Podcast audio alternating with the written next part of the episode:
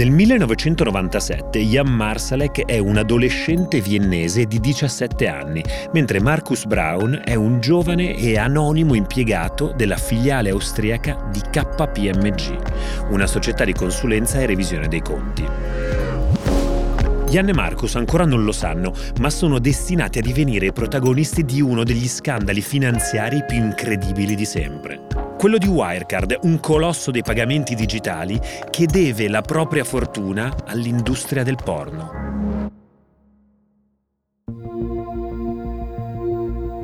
Io sono Riccardo Haupt. E io sono Raffaele Coriglione. Questo è Mele Marce, il podcast originale di Spotify prodotto da Will Media e scritto da I Diavoli, che racconta l'ascesa e la caduta di incredibili start-up, mitologici unicorni, manager visionari e carismatici founder che dopo aver toccato il cielo con un dito sono crollati fino a venire processati da quello stesso sistema che gli aveva permesso di emergere.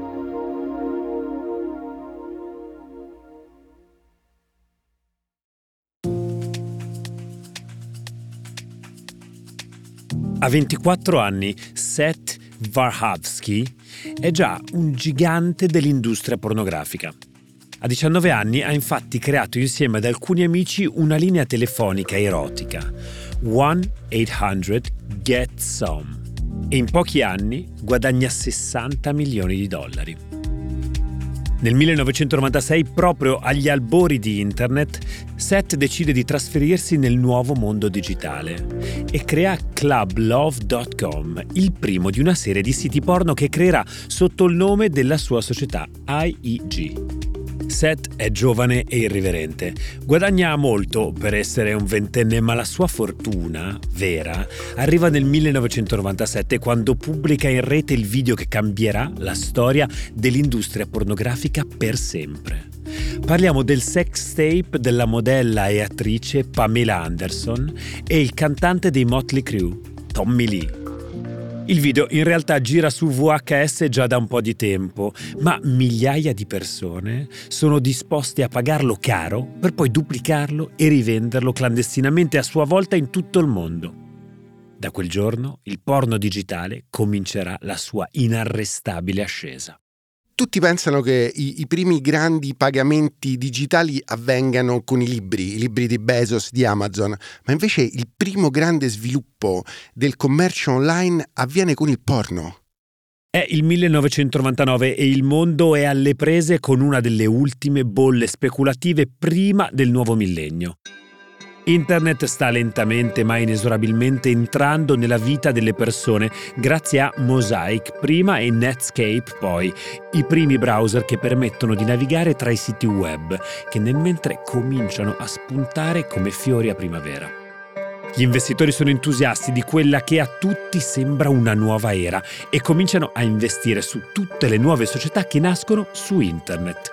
In cinque anni l'indice delle aziende tecnologiche statunitensi, il Nasdaq, cresce del 526%. È in questo clima di entusiasmo che, nei sobborghi di Monaco di Baviera, Peter Herold fonda Wirecard Wirecard is a leading worldwide provider, making payments simpler and safer. Un sistema di pagamento digitale in grado di gestire le transazioni online in modo sicuro. Un sistema che oggi daremo per scontato, ma che a quei tempi era rivoluzionario. Nel 2001 arriva ad avere 60 dipendenti e attira diversi investitori, una crescita che la società deve quasi interamente al primo prodotto digitale per cui le persone sono disposte a pagare, il porno online.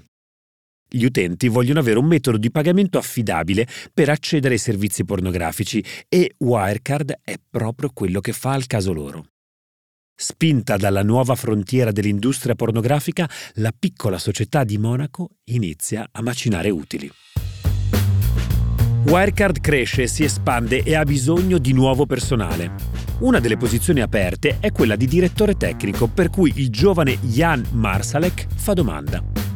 Harold lo prende in considerazione e lo chiama per un colloquio. Marsalek ha solo 19 anni e non ha un diploma, ma è carismatico e si presenta bene al datore di lavoro, che decide di dargli posto. Nello stesso periodo anche Marcus Brown entra nella società. Per il momento entrambi sono parte dell'ingranaggio aziendale, ma il loro momento sta per arrivare. L'entusiasmo verso l'universo cosiddetto dot com sta per subire una decisa frenata. L'arrivo del nuovo millennio agisce da ago che fa esplodere una bolla finanziaria gigantesca.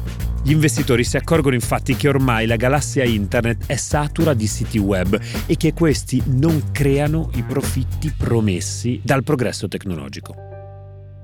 A marzo del 2000 il Nasdaq crolla gli investitori smettono di mettere liquidi nei siti web e la bolla scoppia. La sorprendente crescita iniziata nel 1997 viene abbattuta nel giro di pochi mesi, quando l'indice perde il 77% del suo valore complessivo.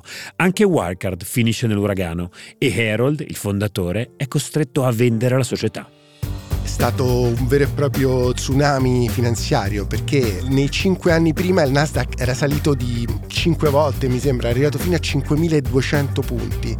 A quel punto Alan Greenspan, che all'epoca era il governatore della Fed, parlò di esuberanza irrazionale riguardo al mercato dei titoli tecnologici. Il valore non corrispondeva alla realtà perché all'interno di un mondo, del mondo della tecnologia c'erano delle aziende buone ma anche delle, de, delle schifezze impensabili che non avevano nessuna ragione di valere quello che valevano. Quindi eh, dopo pochi mesi il mercato crolla completamente e da 5002 torna a 2000. Cambio di proprietà e nuovo management. È così che nel 2002 Marcus Brown entra nel consiglio di amministrazione e diventa CEO di Wirecard. Please help me welcome Marcus Brown, who's the CEO of a company that. How many of you have heard of Wirecard, first of all? Passa qualche anno e nel 2003 Wirecard si quota in borsa tramite una reverse IPO. La società compra infatti le azioni di un piccolo call center semifallito quotata in Germania sul Neuermark di Francoforte, la borsa di titoli tedesca di aziende con bassa capitalizzazione. Wirecard compra una penny stock, ossia un'azienda eh, che era stata quotata qualche anno prima, poi era crollata durante lo scoppio della bolla delle, delle dot com, entra in borsa senza quella due diligence che viene fatta normalmente per, per una quotazione in borsa. Lo stratagemma serve per evitare che gli investitori e le autorità di borsa passino al microscopio la società. Wirecard comincia così la sua galoppata trionfale e il suo valore cresce in parallelo allo schizzare del traffico in rete, alimentato da nuovi fenomeni che si affiancano a quello della già rodata pornografia. Proprio in questi anni, infatti, il poker in rete diventa virale e il giro di affari attorno al gioco online diventa enorme. Poker, roulette, blackjack, il casino si sposta nel mondo virtuale e gli scommettitori vogliono portare i propri soldi su internet. Wirecard processa pagamenti a bizzeffe senza preoccuparsi troppo del fatto che parte di quei trasferimenti potrebbero in realtà essere tasselli di operazioni di riciclaggio. Porno, scommesse e poker online rappresentano la triade che spalanca le autostrade dell'e-commerce in un momento storico in cui il sistema di pagamenti online è ancora una giungla deregolamentata. Nel 2006 Wirecard entra anche nel settore bancario e diventa Wirecard Bank una banca autorizzata da Visa e Mastercard che può sia emettere carte di credito sia gestire denaro per conto degli esercenti.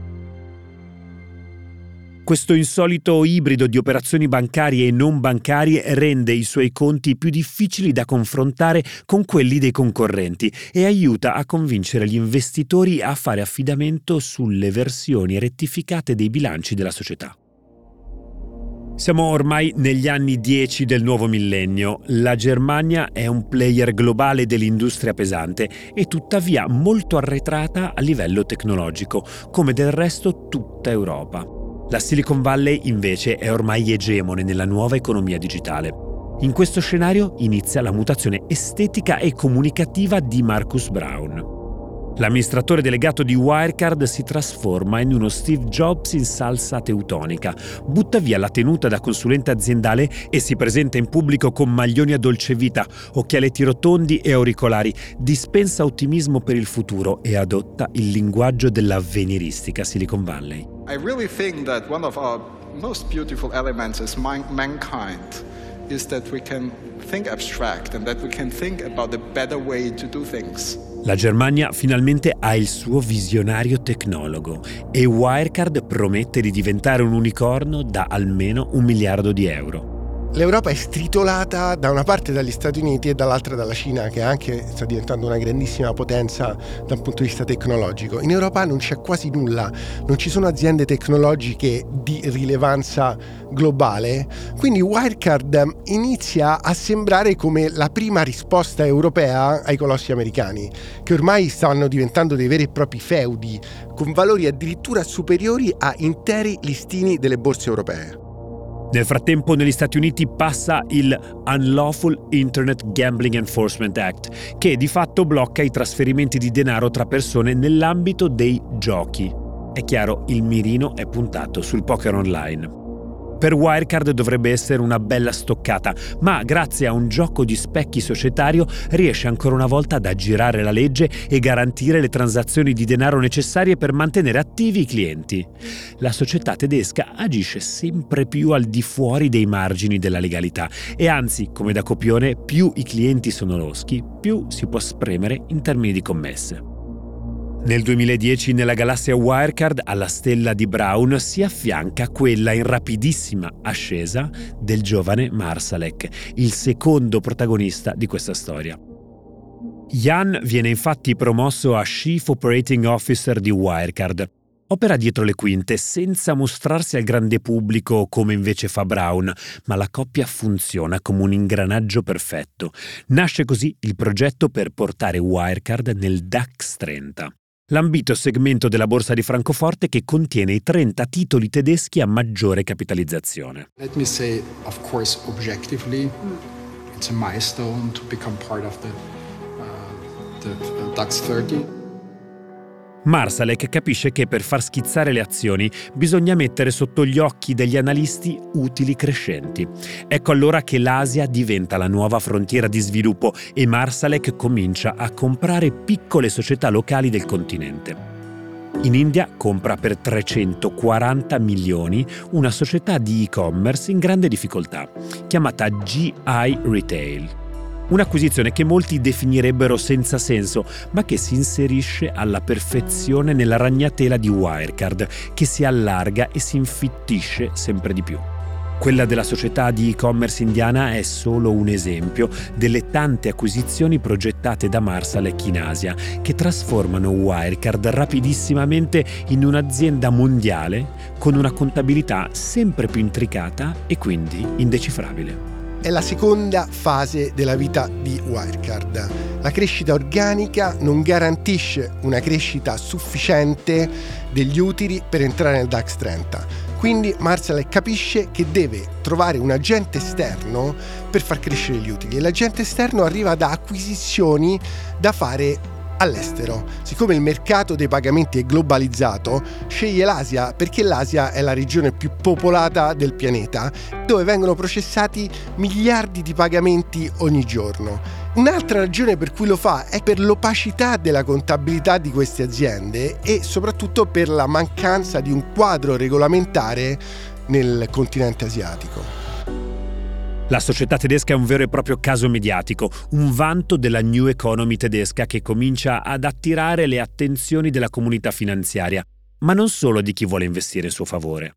La contabilità opaca e le operazioni finanziarie di Wirecard hanno tutte le credenziali per diventare una miniera d'oro e un perfetto target per gli short sellers, i venditori allo scoperto, ossia coloro che sulla base di intuizioni, informazioni o talvolta anche solo buonsenso scommettono al ribasso sui titoli azionari di aziende la cui valutazione gli pare gonfiata. Tecnicamente vendono titoli senza possederli davvero, ma avendoli presi in prestito dietro il versamento di un corrispettivo e con l'intento di incassare a seguito di un movimento a ribasso delle azioni di una società. Gli short seller sono gli spazzini del mercato. Questi spazzini vanno a cercare le aziende che potrebbero collassare da un momento all'altro per diverse ragioni.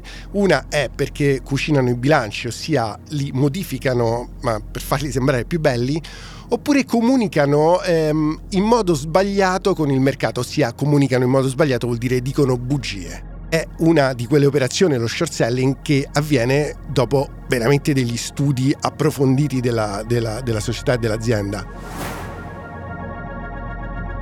Nel 2014, nella redazione londinese del Financial Times, Dan McCrum è seduto alla scrivania alla ricerca di una storia finanziaria interessante da raccontare. La fortuna sembra essere dalla sua parte, dato che un giorno riceve da una sua fonte la prima di quelle che poi diventeranno tante telefonate in cui l'argomento principale è proprio Wirecard. Dall'altra parte del ricevitore ci sono infatti inizialmente whistleblower, ma poi anche short seller e finanzieri ben informati che spingono il giornale britannico a indagare sulle attività della società tedesca. Quando McCrum inizia a fare ricerche su Wirecard sembra però non trovare nulla di strano. D'altronde la società all'apparenza sembra non avere nulla fuori posto ma scavando più a fondo nota che le acquisizioni che Wirecard sta facendo in Asia per mano di Marsalek sono a dir poco sospette. Si mette così in contatto direttamente con gli uffici della società tedesca e riesce, con non poche difficoltà, a ottenere un'intervista telefonica direttamente con Brown. McCrum chiede a Brown dei chiarimenti sulle operazioni asiatiche che appunto non sembrano né vantaggiose né sostenibili per l'azienda. Brown però risponde in modo irritato e rigetta sbrigativamente e senza entrare nel dettaglio tutte le accuse. Secondo lui non sono altro che speculazioni messe in giro dagli short seller che vorrebbero far crollare Wirecard. Questa non sarà l'unica volta che Brown userà questa scusa per difendersi. Tutti coloro che si fanno troppe domande sulla trasparenza dei conti dell'azienda, da qui in avanti saranno destinati a sentire sempre la stessa storia.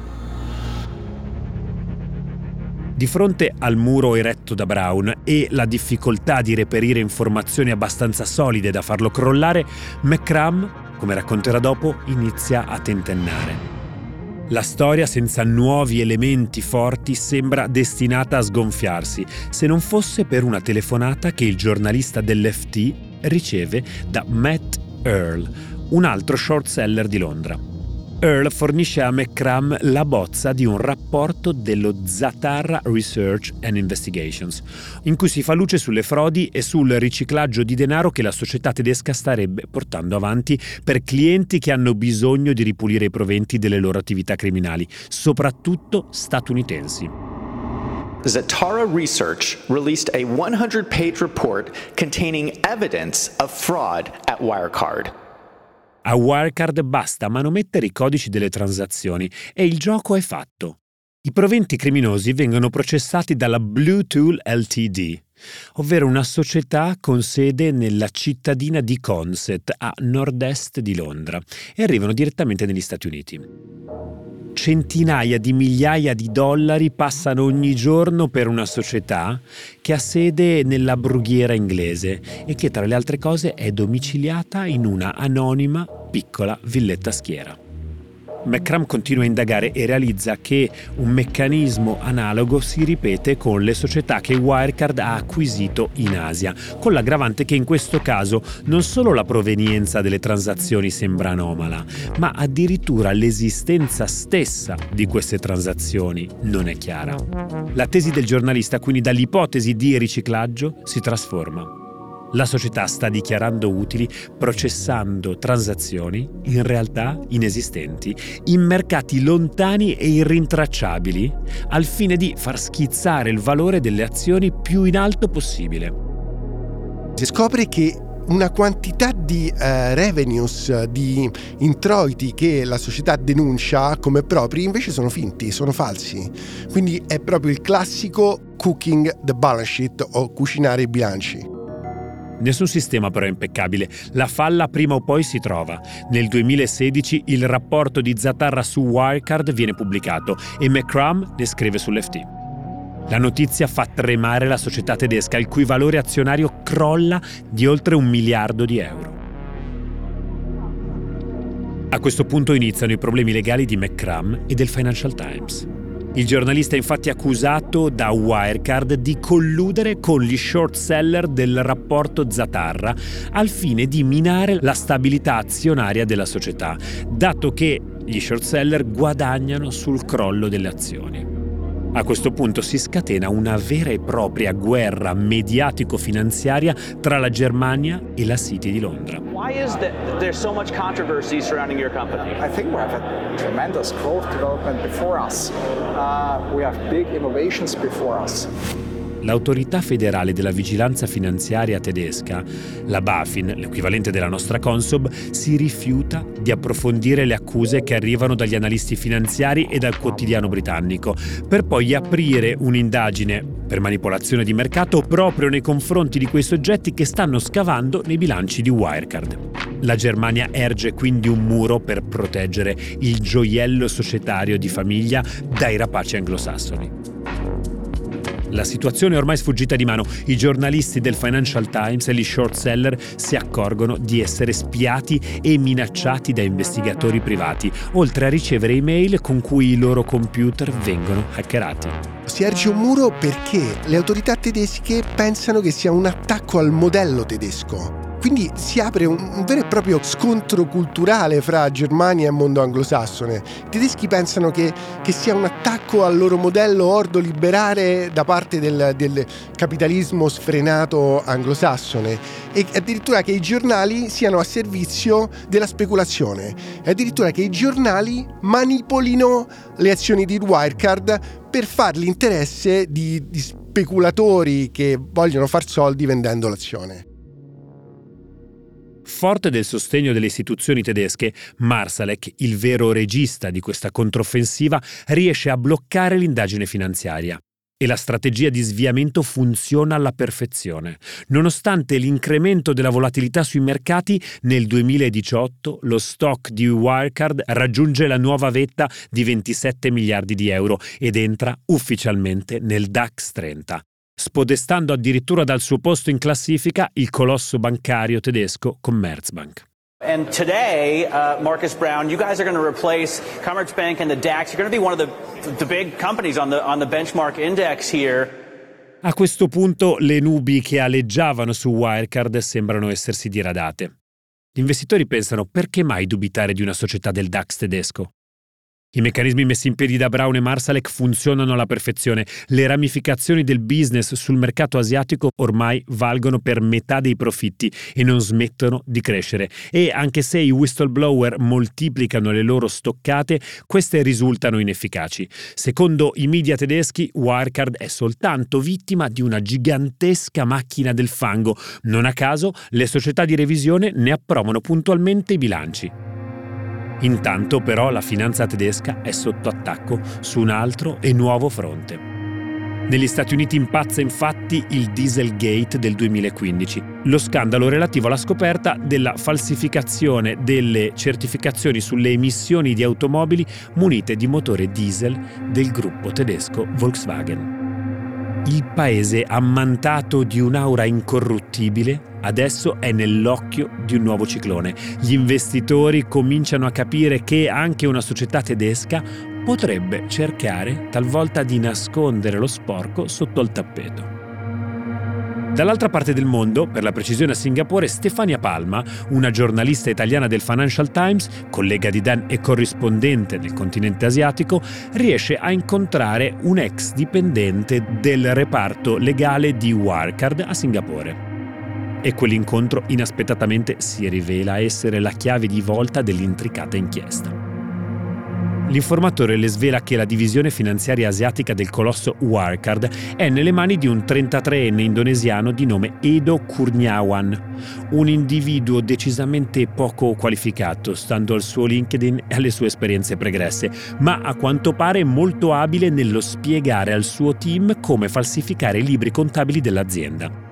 L'avvocato porta avanti un'indagine interna all'azienda e scopre migliaia di transazioni sospette.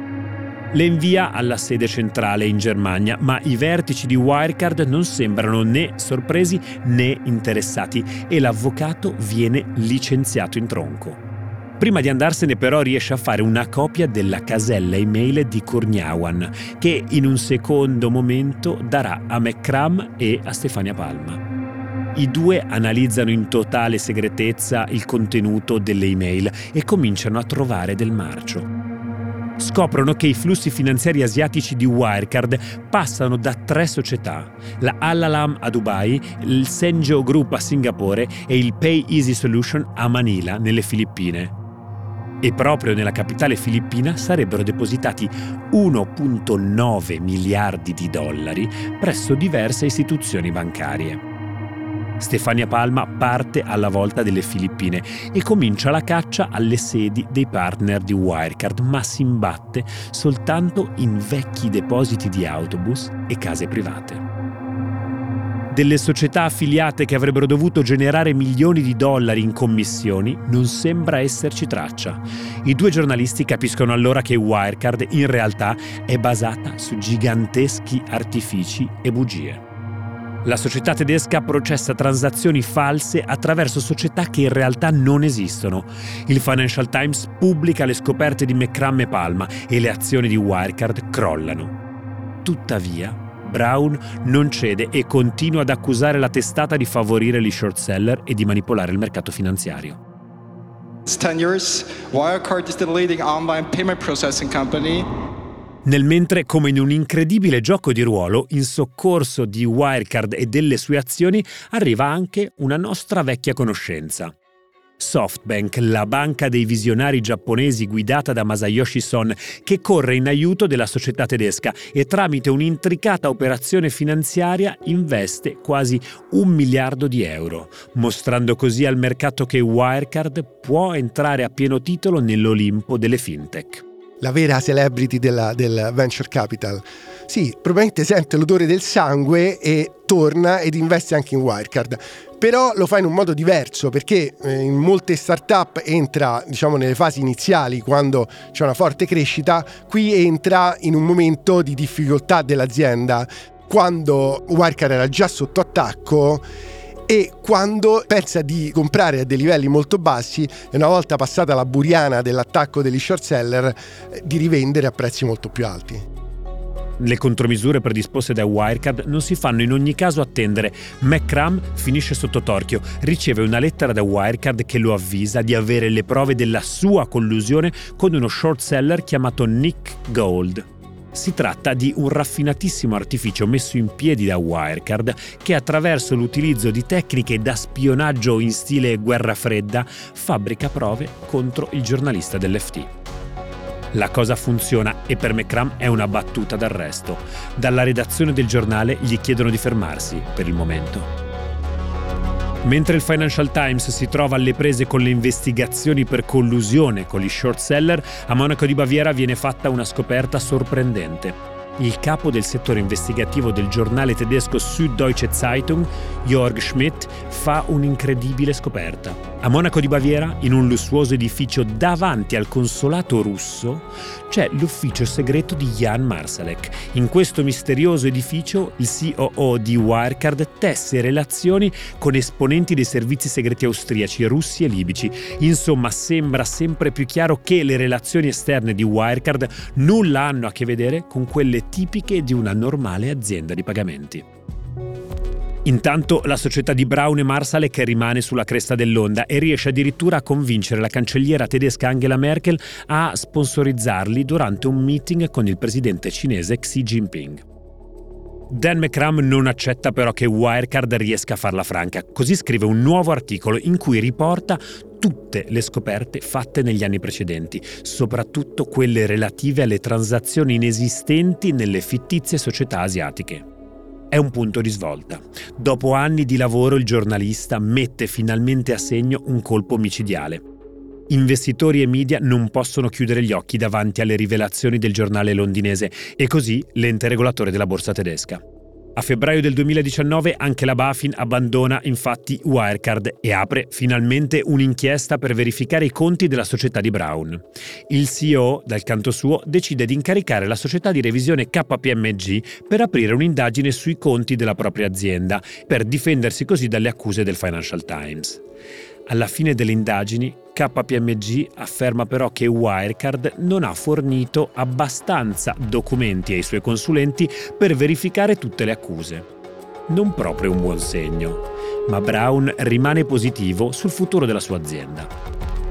C'è un, un enorme problema queste società alla fine hanno un enorme conflitto di interesse con le aziende che vanno a controllare, perché molto spesso fanno anche altre cose. Ad esempio si è scoperto che KPMG ha fatto da advisor per un'acquisizione di Wirecard in Asia. A questo punto Brown e Marshall provano una mossa molto ambiziosa per mettere a tacere una volta per tutte i critici. Si tratta del Project Panther, un progetto di acquisizione ostile di Deutsche Bank per dare vita a Wirebank. Deutsche Bank è un altro gioiello della finanza tedesca e questa fusione darebbe nuova linfa vitale a Wirecard, che riuscirebbe così a insabbiare tutte le accuse di frode l'apoteosi del, di, di Wirecard, l'apoteosi di Marsalek e di Brown. Perché comprando Deutsche Bank tutte le magagne sarebbero scomparse, sarebbero diluite in un mare di numeri che nessuno sarebbe mai stato in grado di leggere Prima però bisogna capire se Wirecard ha davvero i soldi che sostiene di possedere, in particolare i fondi vincolati in Asia. A questo proposito la società di revisione dei conti Ernst Young viene a sua volta incaricata di fare luce sui famosi 1.9 miliardi di euro che Wirecard dice di avere depositato presso le due principali banche delle Filippine. Il 18 giugno del 2020, dopo settimane di attesa, esce il rapporto di Ernst Young, il cui risultato suona come una campana a morto per Wirecard. I due istituti finanziari filippini negano infatti qualsiasi legame con la società tedesca, che quindi aveva falsificato i documenti. Quei 1.9 miliardi di euro erano difficili da trovare perché semplicemente non esistevano. È proprio l'opacità dei mercati asiatici. Valli a trovare nelle Filippine questi 2 miliardi di, di, dollari che venivano dichiarati eh, in continuazione. Il prezzo delle azioni di Wirecard crolla del 70% in poche ore, da quasi 200 euro ad azione nei mesi successivi arriveranno a valere poco più di un euro. Per Marcus Brown e Jan Marsalek è la fine dei giochi. Il CEO viene arrestato per falso in bilancio. The former chief executive of Wirecard, Marcus Brown, has been arrested. Wirecard presenta istanza di insolvenza, viene messa nelle mani di un curatore fallimentare e deve ai creditori quasi 4 miliardi di dollari. Mentre Marsalek sale a bordo di un jet privato ed esce dai radar delle autorità, che tutt'oggi lo stanno cercando. I titoli di coda di questa vicenda ci lasciano con la sovente e impietosa istantanea di una mela assai marcia e qualche quesito ancora appeso. Marcus Brown, ad esempio, sapeva tutto fin dall'inizio o era così assorbito nel suo personaggio di tecno-utopista germanico da non accorgersi di essere divenuto una marionetta in balia di uno spregiudicato criminale, in questo caso Marsalek. Il suo non darsi alla fuga forse potrebbe farci intendere che davvero non fosse a conoscenza di tutte le operazioni portate avanti dal giovane Jan, che dal canto suo non può contare però sullo stesso beneficio del dubbio. Il CEO moderno può assumere anche questo tipo di forma, ossia quella di una sorta di cantante di una, di una rock band che non scrive la musica, non scrive i testi, ma che fa le interviste, che canta e che non si rende neanche conto di quello che succede nella band. E questo potrebbe essere il nostro caso, perché non, non sapremo mai se Brown eh, sapesse tutto quello che faceva Marzalek. Ma che dire invece dei vertici istituzionali della Repubblica Federale di Germania? Gli stessi che, dopo aver pontificato per anni sul parassitismo e corruzione in cui gravavano troppi paesi del continente europeo, hanno deciso di chiudere gli occhi di fronte a uno dei più grandi scandali finanziari di sempre. Una doppia morale alquanto inspiegabile. se non fosse che forse merito e morale c'entrano ben poco in un sistema globale dominato solo e soltanto dalla ragione speculativa. Caso Wirecard è un caso del sistema paese Germania che difende il suo figlio prodigo, in questo caso questa piccola azienda tecnologica che cresce negli anni e diventa una sorta di unicorno europeo della tecnologia e la difende a spada tratta. Il caso Wirecard in qualche modo potrebbe anche far riecheggiare quello di Parmalat dell'ormai lontano 2003. Conti falsi e paradisi fiscali, ma soprattutto collusione sistemica tra banche e organi di controllo, dai derivati del latte alle transazioni digitali. Cambiano mezzi e protagonisti, ma la matrice fraudolenta sembra essere la stessa.